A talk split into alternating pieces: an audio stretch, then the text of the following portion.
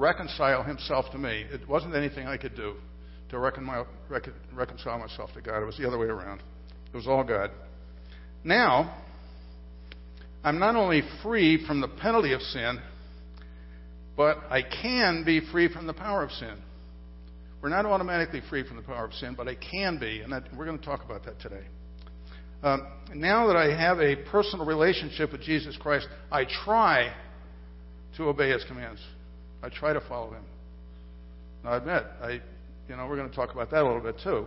I try, and I recognize my failings, and I hate my tendency to disobey. But I know that on the inside I've been declared righteous. Uh, but I frequently have to be cleansed from unrighteousness. And we were talking about, you know, the difference between sterling silver and silver plate. Uh, sterling silver, you're, you're silver on the inside, uh, but you tarnish. And uh, we know that uh, when we recognize our sin, and we confess our sins, He is faithful and just to forgive us of our sins and cleanse us from all unrighteousness. So, commitment number one, we, we, what we're doing is we're going through the the uh, what is that called? Well, it's not membership. It's the uh, covenant. You know, we have a covenant. Okay, we hardly ever look at it because we don't use our hymn books anymore. but usually it's on the inside of the back cover. Not always. I, I just looked at the one in front of Debbie there, and it wasn't in there. But but essentially, you look through there and you see all of these things that we covenant to do as members of uh, Harvest Bible Fellowship. And I, I wanted to get you know a little deeper into that. So commitment number one: I'm committed. I am committed to giving up my self-centered rights in order to be free from sin's power. And that's the starting point. And the question is whether or not you are willing to give up your self centered rights in order to be free from sin's power. So now you say, how in the world do we do that? Well, uh, the second one was spend more time in the Word and less time in the weeds. So that's, uh, you know, you ever go on a hike, you know, if you get off the main trail, you're going to be in the weeds and you're, you're, you're not on the right path. So I came to Jesus loaded with lots of worldly misinformation. I was 33 years old when I got saved, uh, and I learned how the world says that you ought to succeed. Now, this information, this misinformation tends to make me walk apart from God and His righteousness. So all of us bring this, this baggage in with us. Uh, you get saved, you come into church, you come in from the world, and you bring a lot of stuff with you. Uh, a lot of baggage with you. Uh, part of our men's uh, study that we did a while ago on, on authentic manhood, one of the first things you got to do is you know got to unpack your bags, get rid of that stuff that that uh, holds you down, make you think about other things besides what Christ wants in your life. Now, I can only discover the foundations of pure life, of a pure, in other words, a holy life, by spending time with God and His Word. Now, I say that spending time with God in His Word. So it's not just reading the Bible that makes a difference. It's reading the Bible with God as your teacher. So we have to have a student teacher relationship here. It's a relationship with God. So the more time I spend reading, memorizing, and and meditating on God's Word is the more time I do that, the better my personal relationship with Jesus Christ because I'm doing this with Him, you know, in prayer. And the more opportunities I have to practice righteousness. Uh, the world taught me how to practice unrighteousness. I, you know, I don't want to do that. I want to practice righteousness. What's the best way? What's God's way of, of responding? And the less number of times I make poor decisions and wander in sin. So if you make a poor decision, and say, ah, oh, here's a shortcut. Uh, just a general rule, if it's a shortcut, you're going in the weeds. So it's not what it's not the way God wants you to go. so commitment number two, I am committed to spending more time in God's Word in pursuit of holiness. So the question is, are you willing to spend more time in God's Word in pursuit of holiness. You know, we get the idea that, uh, you know, God is perfect. Uh, God knows that I'm not perfect. You know, to uh, to forgive is is divine, but uh, error is human. You know, and you say, well, God God doesn't expect me to be perfect. God does expect us to be perfect. He wants us to be perfect. Uh, we were created to be perfect. Uh, we are created, we, we, have a new life, and it's like going back to the Garden of Eden, you know, before the fall. You know, we have that opportunity to live in righteousness, and it needs to be our pursuit. Now, the third thing we looked about, looked at uh, last week, was take up your ministry to serve one another. Take up your ministry to serve one another. Okay, I was, I understand uh, that I was given new life by God to be transformed in, into the image of Christ. And I understand that I must earnestly seek direction regarding that, that uh, transformation. So I can't just expect God to do it. Uh, I need to practice righteousness. Um, so the first change of inward holiness, um, you know, that we, when you finally say, all right, I'm going to live for God, what you're going to find is you're going to be more like Christ. You're going to have a love for others, and you're going to be interested in spiritual service. So I'm not just going to be sitting here by myself. I'm interested in other people and how I might be able to encourage them in their walk with Christ. So the love that Jesus has for the world must be a model for my love for others. Uh, Sunday school time, uh, we're looking through the life of Christ and see how he was continually having compassion uh, for the people around him. Didn't matter whether they were Jews or Gentiles, it didn't matter. God will continually give me desires and abilities to serve other people. Uh, if you're saying, I don't volunteer for anything, well, okay, maybe you don't. You know, maybe you're one of those people that just won't volunteer. But I, I know we've got some people here that, that, that won't volunteer. But on the other hand, if you ask them to do something more, they're more than willing to do it. And and sometimes we we need that encouragement from others, and we're going to talk about that next. But um, God gives me these desires, and I I looked at a uh, I, I was fooling around with pictures. I was I was thinking of putting charts up, but you know, one of the things that you could see is a is a whole pile of Greek gifts, you know, like, like you might expect, you know, under a Christmas tree or something like. Some are small, some are big, some are, you know, medium sized. God gives us a whole slew of gifts when we get saved. And it's up to us to discover what those gifts are. Some of them we're going to be really good at, some of them we're not going to be so good at.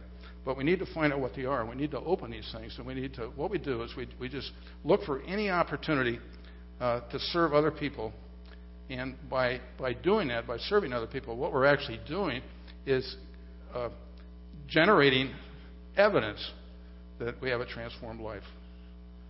So it's one thing to be accused of something, and it's another thing to for there to be evidence of something. So if somebody accuses you of being a Christian, uh, was it just because you say so, or because there's evidence in your life, you know, that you're living like Christ and living for others? So commitment number three then would be I'm committed to serving others any way I can to discover God's gifts that He's given me and to glorify Him because without Him I couldn't have done anything. So I'm committed to doing that, to serving others. Uh, the question is, are you committed to doing that? As we look through this list. All right, new material. Number four in your in your outline tarry with believers to exhort one another. Tarry with believers. So put believers in that blank and to exhort one another.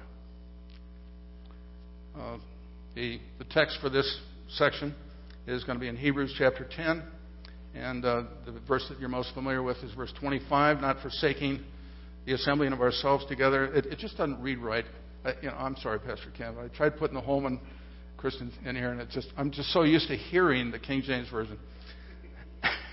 Not forsaking the assembling of ourselves together as the manner of some is, but exhorting one another, and so much the more as you see the day approaching.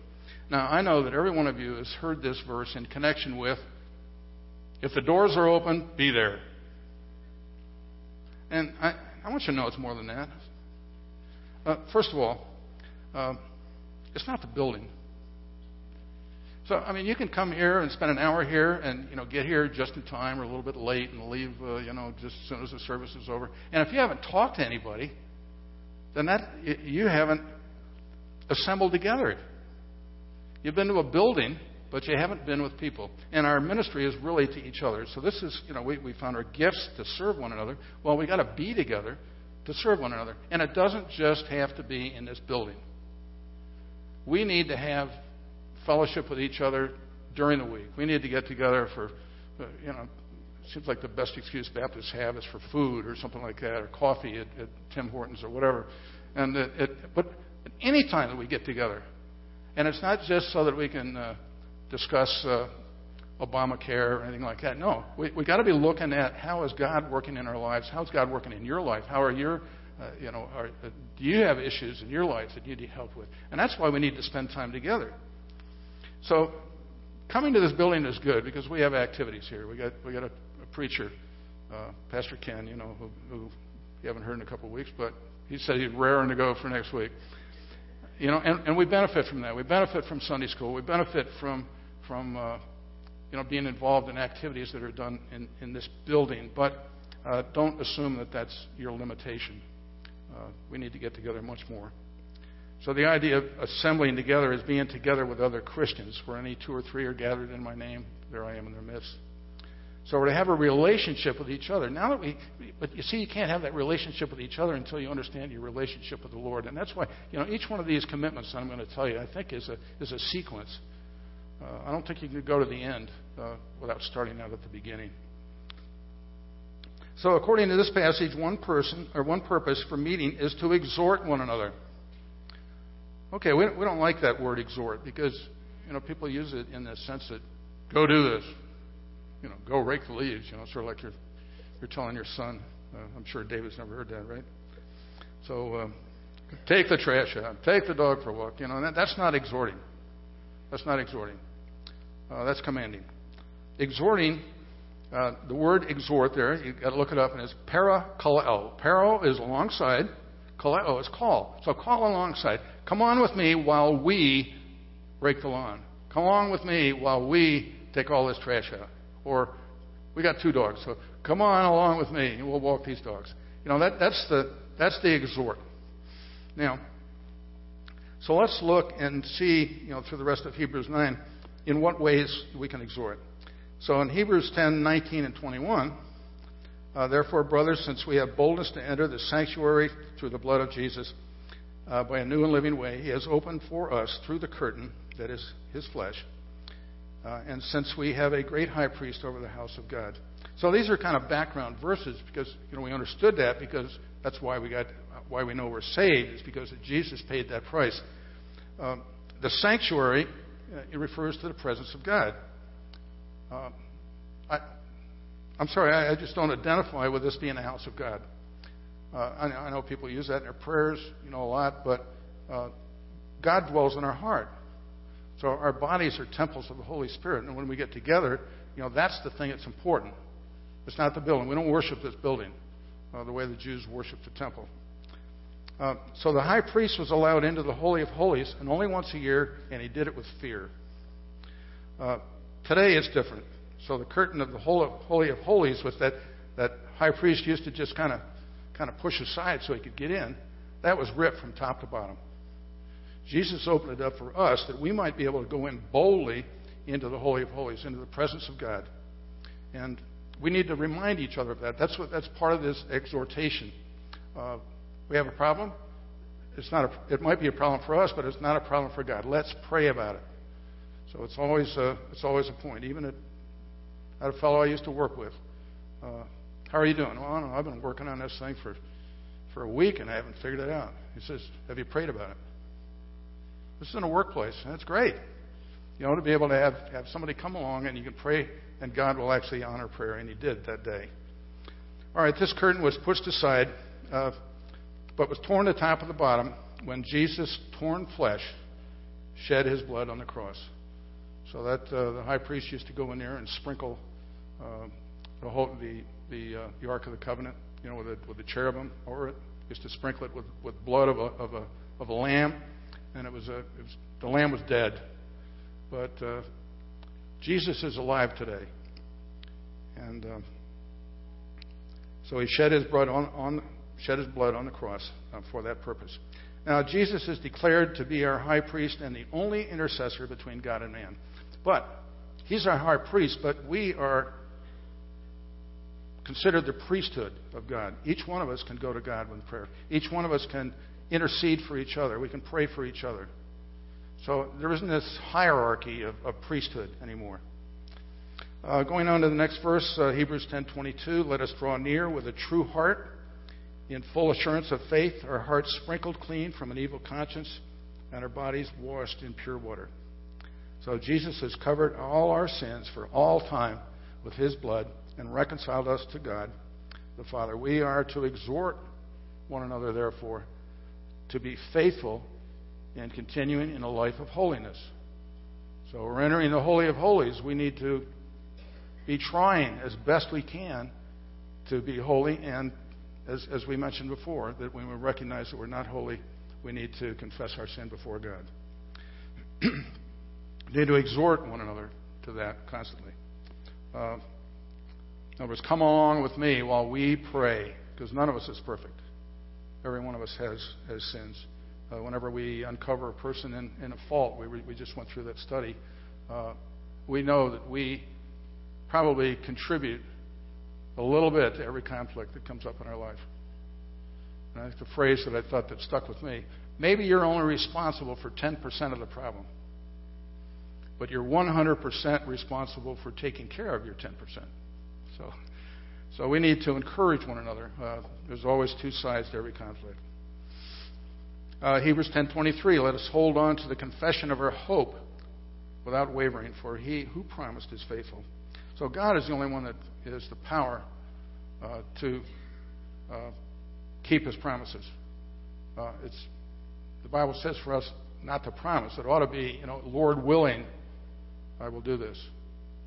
Uh, but we are to exhort one another to continue in our earnest expectation of seeing God fulfill his promises. Uh, that whole idea of, of expectation, uh, that hope. Uh, it's like the kid waiting on the curb for the, for the parade to come down the street. He's not just waiting, he's waiting. You know, he's got his, he's got his toes, you know, his, his weights on his toes, and he's, he's looking down the street. That's, uh, that's how we ought to be encouraging one another to look forward to God's uh, uh, promises being, being uh, actually fulfilled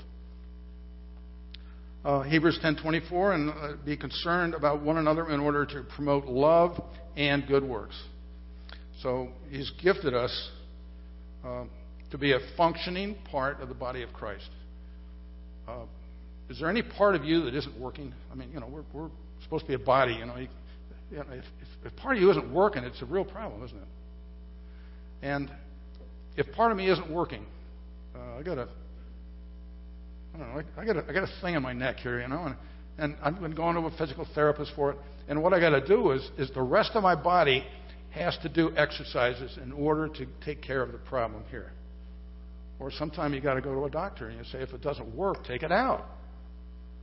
But and that happens in a church sometimes when a person decides they're not going to work and they're not, you know, they're just dead weight. You know, God has a way of removing people. You don't want to be there. So it's important for us to be functioning members of the body of Christ.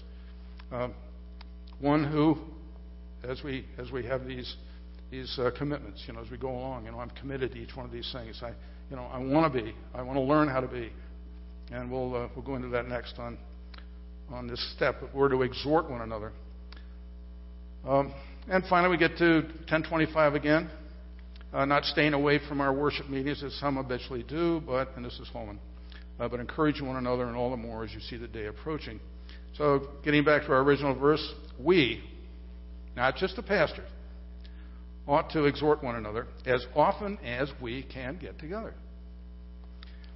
So, so we're to exhort one, one another to continue in our faith in God, our hope in the culmination of His promises, and our love for Him as seen through our contributions uh, to the work of the body of Christ. In other words, we're, we're to help each other work. So, commitment number four I need to spend as much time as I can with each of you. Not necessarily in this building, learning and teaching. In other words, this can be a two way street here. Learning and teaching to be a functioning member of this local body of Christ.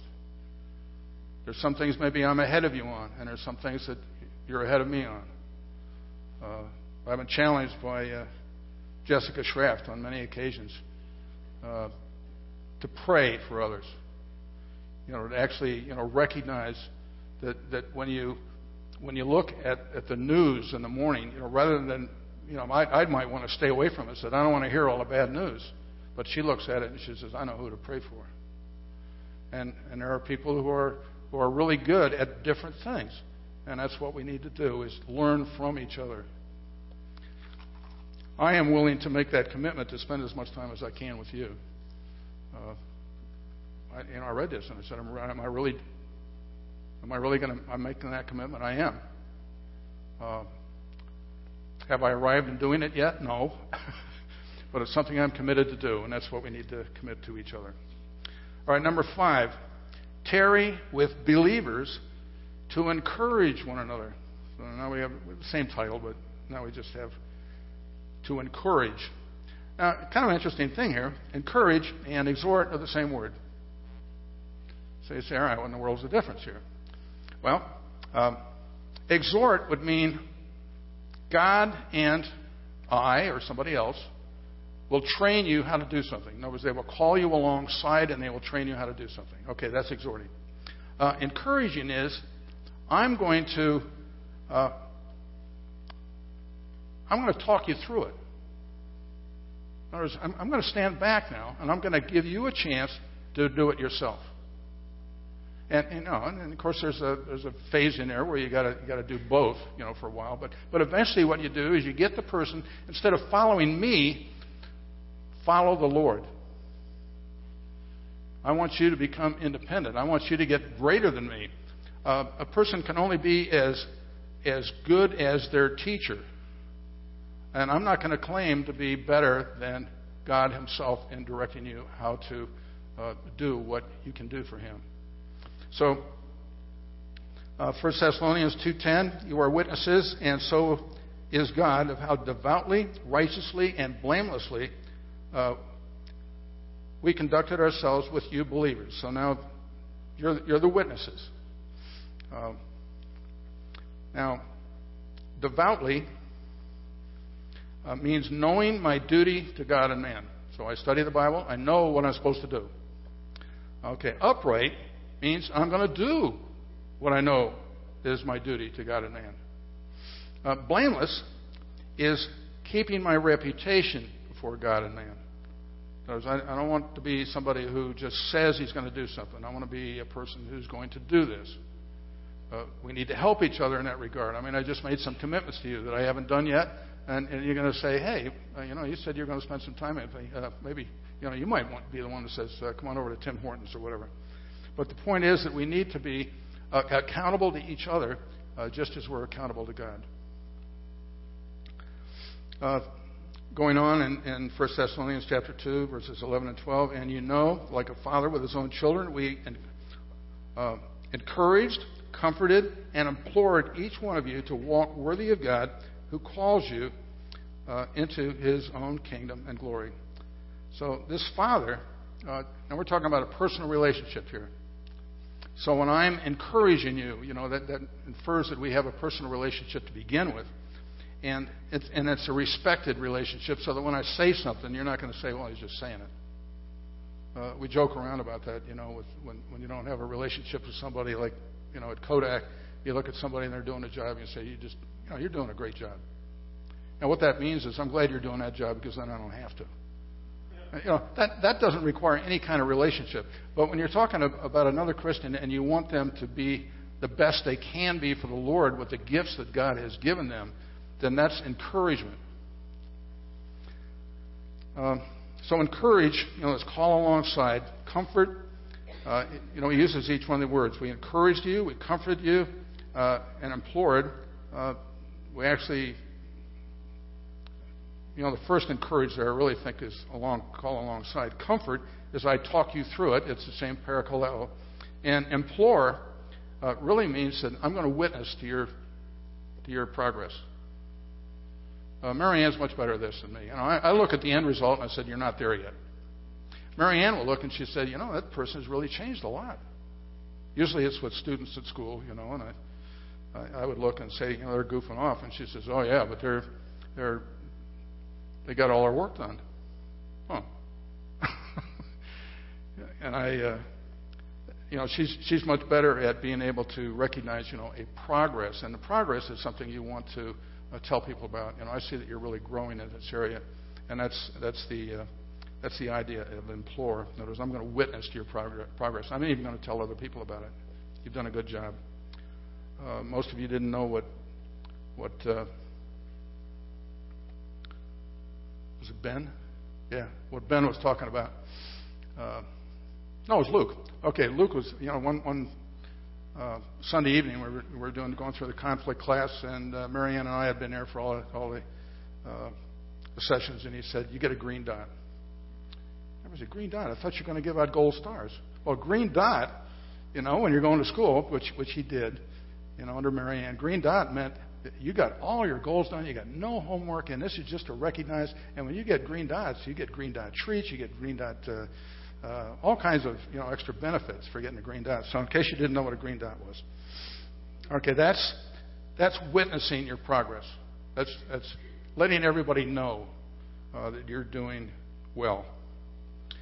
So the goal for every student is to be conformed to the image of Christ, and it's a big responsibility for a mentor to train. Uh, well, it's, it's difficult for a mentor to transfer that role model from himself words, you can't be better than, than your master. To be better for your to transfer that from your your the role model from from yourself in order to get them over to looking to God and and His uh, and His leadership. So because we're all inadequate for the complete task uh, until then. Um, so until then, uh, look at 1 Corinthians 12, 9 and 10. But he said unto me, My grace is sufficient for you uh, for power is perfected in weakness. Therefore, I will most gladly boast all the more about my weaknesses, so that Christ's power may reside in me. So I take pleasure in weaknesses. In other words, I'm, I'm not the end. I'll tell you what I can, uh, but you can go further uh, than what I know. So I take pleasure in weaknesses, insults, catastrophes, persecutions, and pressures because of Christ. For when I am weak, then I am strong. In other words, I, I'm, I'm weak, and, and the fact that I'm doing anything at all uh, it, it actually glorifies God because it's Him that's working in me. Uh, back to uh, 1 Thessalonians uh, chapter 2, 13 and 14. This is why we constantly thank God, because when you received the message about God that you heard from us, you welcomed it not as a human message, but it, as it truly is, the message of God, which also works effectively in you believers. For you brothers became imitators of God uh, churches in Christ, God's churches in Christ uh, uh, that were in Judea. So Paul's thankful heart gives God the credit for how he has worked in your lives. Uh, pastor will never take the credit for you know anything, uh, whether the church grows or whether you know people become more mature. Uh, we all do our part. Again, I say it's not just his responsibility; it's all of our responsibility to encourage, in other words, to build up each other uh, so, commitment number five. I am committed to spend as much time as I can with each of you that we might encourage one another to effectively respond to God's leading and to the desires that God puts in our heart. In other words, God will put desires in our heart. We need to encourage each other to follow the desires that God puts in our hearts. Uh, we shouldn't be influenced by what other people tell us we can or can't do. We should be working with what God has put in our desire. He will, will he, he will, he will put, uh, how's the verse go? He will put the will and, and to work uh, in our hearts. So that's, uh, that's my commitment number five to you. Uh, I would pray that each one of you would make that commitment to each other, that, that we would uh, encourage one another. So not only help train one another, but to lift each other up above ourselves. Uh, the whole idea of a ladder, you know, the way the world does it is you're on a ladder and there's a whole bunch of other people on a ladder, and what you're doing, anybody that's underneath you, you, you push them down, and anybody that's up above you, you, you pull them down. And that used to be the standard comment about ethnic jokes. If you're telling ethnic jokes, it tells you, it tells everybody else who you're next to.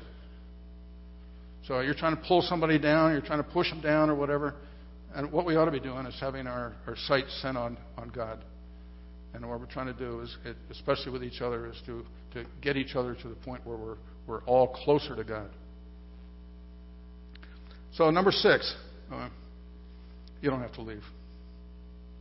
Okay? This is going to be about our pastor. number six, remember your pastor to rejoice before God. Now, we're going we're going to connect these things.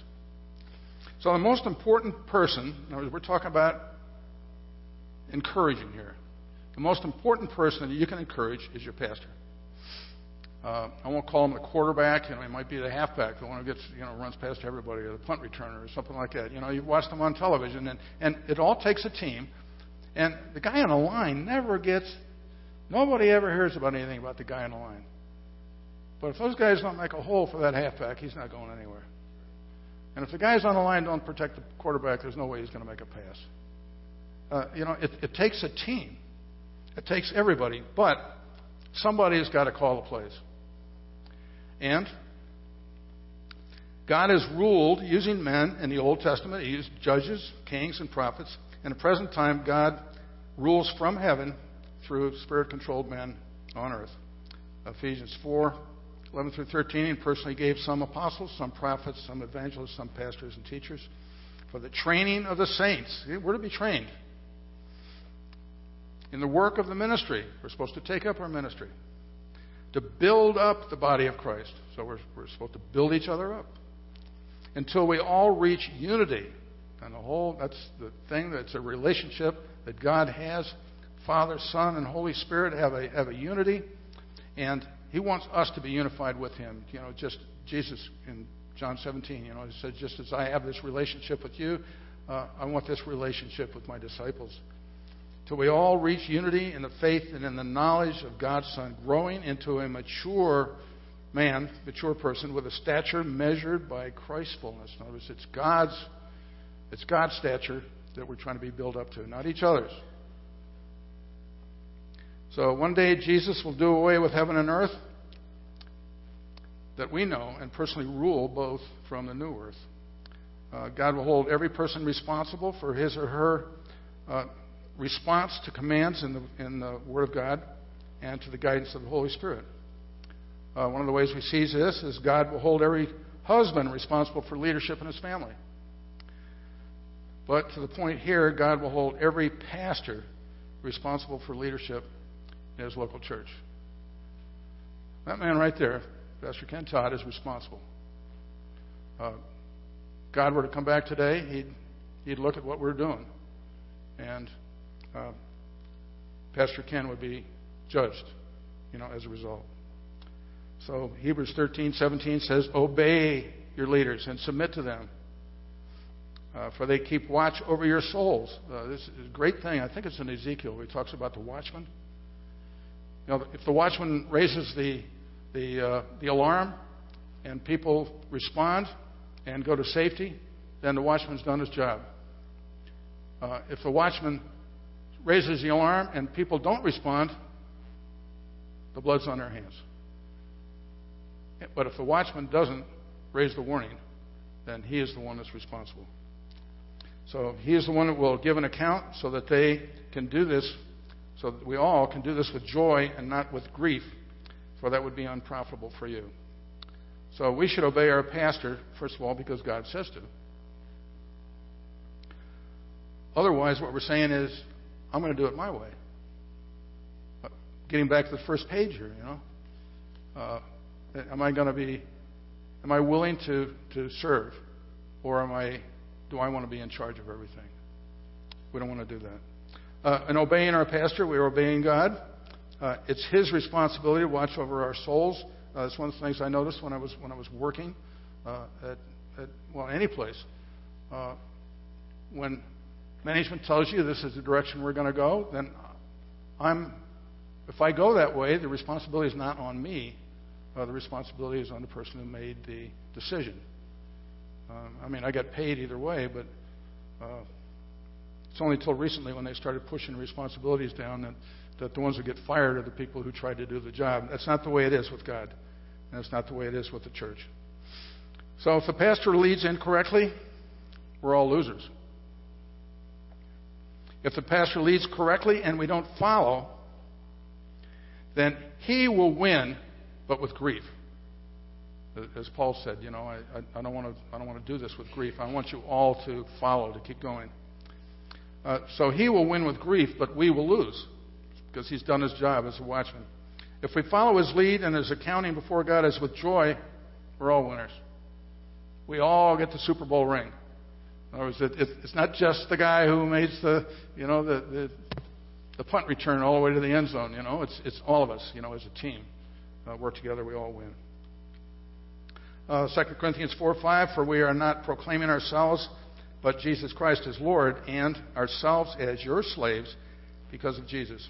So our pastor must rule over us not as a dictator, but as God's steward, because this is God's church. Uh, he doesn't have a chance to be a dictator because, you know, we have Pastor Jim Mates and myself uh, and, and other, other people that he, he relies on, uh, people from his past, uh, pastors that he knows, uh, that he studied under when he was in college. He, he checks all these to make sure that he's, he's understanding uh, God's direction. So it's, it's, not, it's not as a dictator. Uh,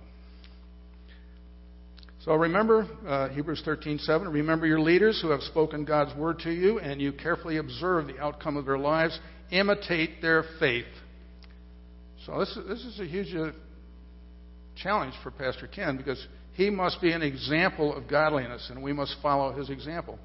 But for every other leader in this church, for anybody who's trying to teach somebody something, we need to be the role model.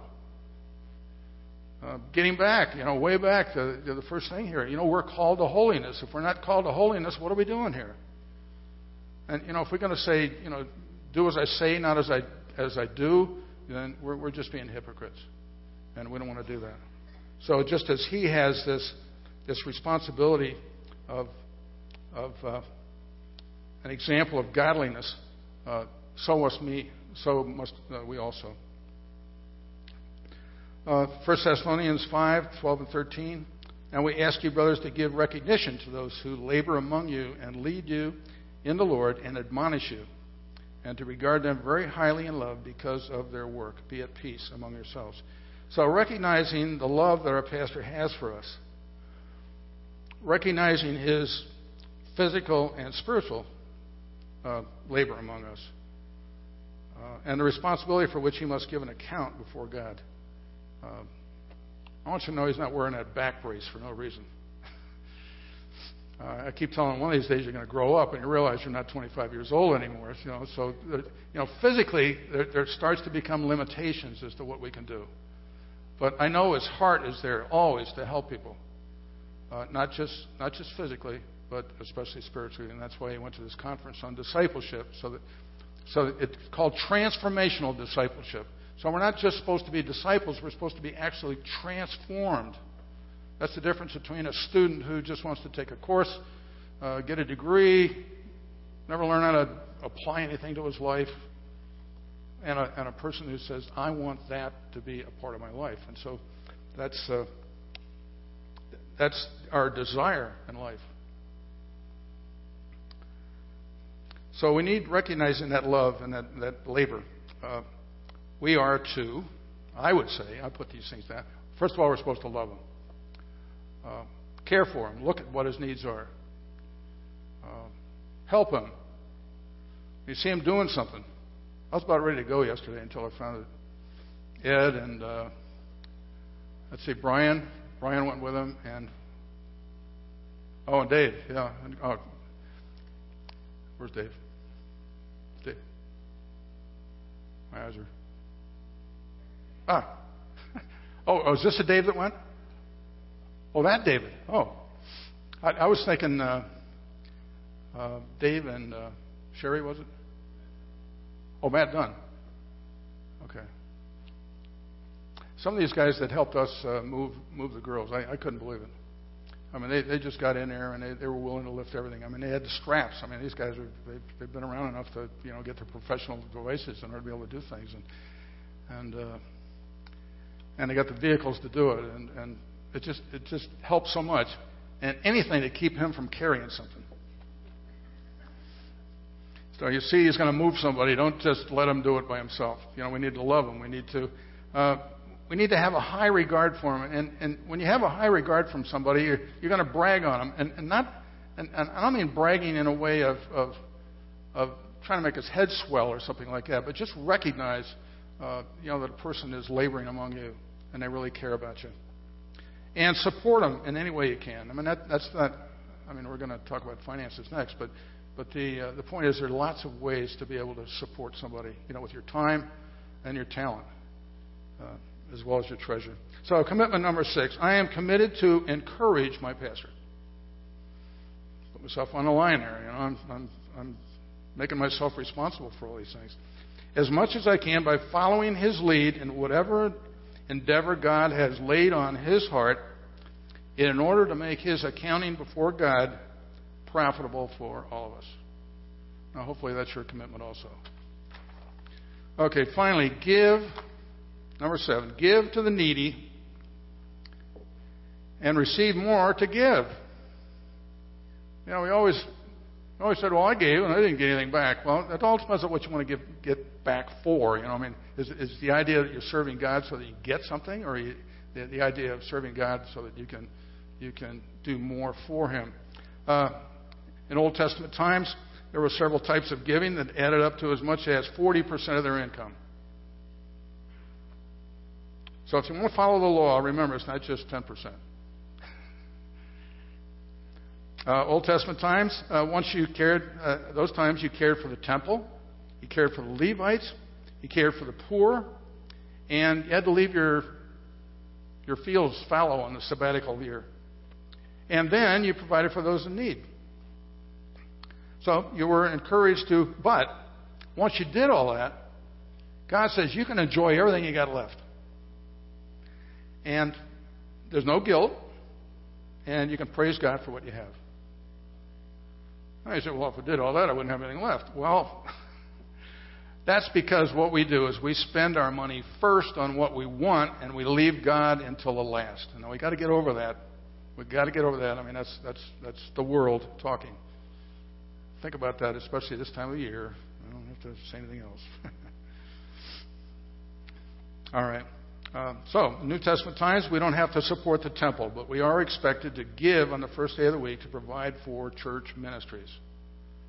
That's what we do. Uh, 1 Corinthians 16:2, on the first day of the week, that each of you set something aside and save in keeping on uh, in keeping with how he prospers. Notice you can't give more than you have, uh, so that no collections will need to be made when I come. So in New Testament times, we don't have to support the Levites, but we're expected to generously provide for our pastor. 1 Timothy 5:1 or 5:17 rather. Uh, I use the New King James on that. Let the elders who rule well be counted worthy of double honor, especially those who labor in the word and doctrine. Uh, I mean, it, it costs money to live in the United States. And, and it shouldn't be what, what, we're doing if we don't if we don't take care of all of our pastor's needs. What we're doing is we're forcing him to worry about how he's going to work, how he's going to live in this world, and that shouldn't be his direction. His direction should be looking into the Word to find out what our spiritual needs are. Right, in the New Testament times, we're encouraged to give as much as we can.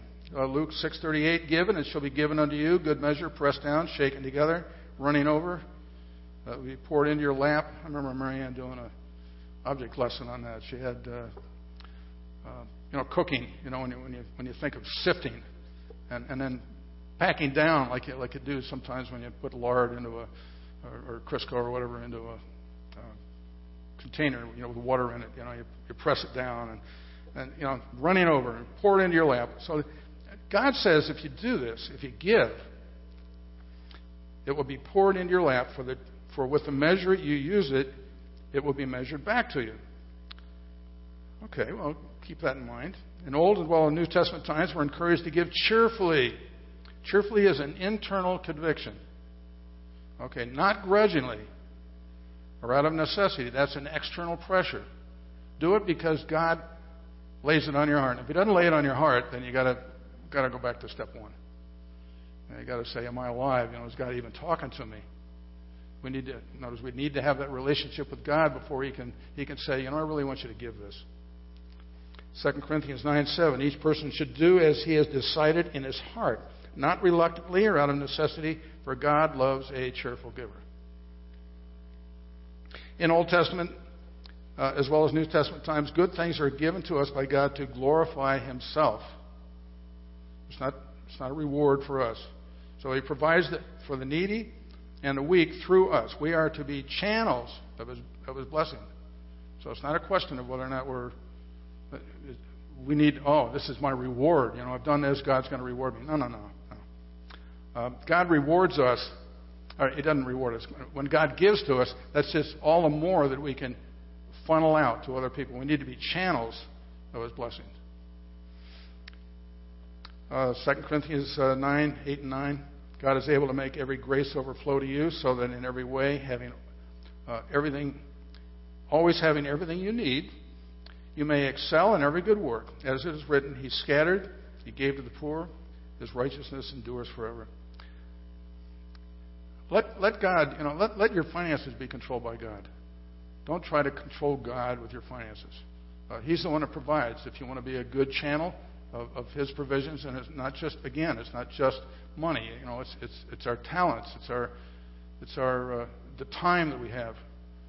Uh, you find out that the more time you spend with Him, the more money uh, you give to Him, the more uh, the more you use your talents for Him, the more He's going to give to you. So we're faithful channels. If we are faithful channels, He will keep the blessings coming through us. Want to see that happen? Don't think about yourself. You know, think about Him first. If we think that God's blessings are rewards for us to hoard or to glorify ourselves, His blessings for our needs as well as our giving will cease. He says, "Prove me, you know, and I'll, I'll open up the windows of heaven." Uh, but you want to prove yourself, you're on your own. Follow God's example, follow His His directions, and uh, you will be blessed as you're blessing others. So if we follow God's plan, He will provide. If we don't, we're on our own. 2 Corinthians 9, 11 and 12, my last two verses. You will be enriched in every way for all generosity, which produces thanksgiving to God through us. It's not like the Pharisees, you know, where you say, hey, everybody, notice I'm giving something. No, no. For the ministry of this service is not only supplying the needs of the saints, but is also overflowing in many acts of thanksgiving to God. So, my last commitment, commitment number seven, which I hope is your commitment also. I am committed to living frugally. I'm not going to spend on my wants, I'm going to spend on my needs. God will provide all of your needs according to his riches and glory by Christ Jesus. I'm committed to living frugally and give as God lays on my heart. I need to have that relationship to know what He wants me to give before I consider my own needs.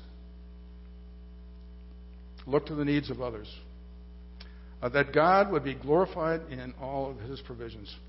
So there's uh, there's seven commitments for you uh, that I'm willing to make that I think are are necessary from God's Word and that are incorporated in our covenant of, of membership here. And maybe you never thought about the covenant or what our relationship should be, but you find that these pretty well define, you know, what that covenant is. So I just pray that each one of us would uh, take these these seriously. So let's let's pray.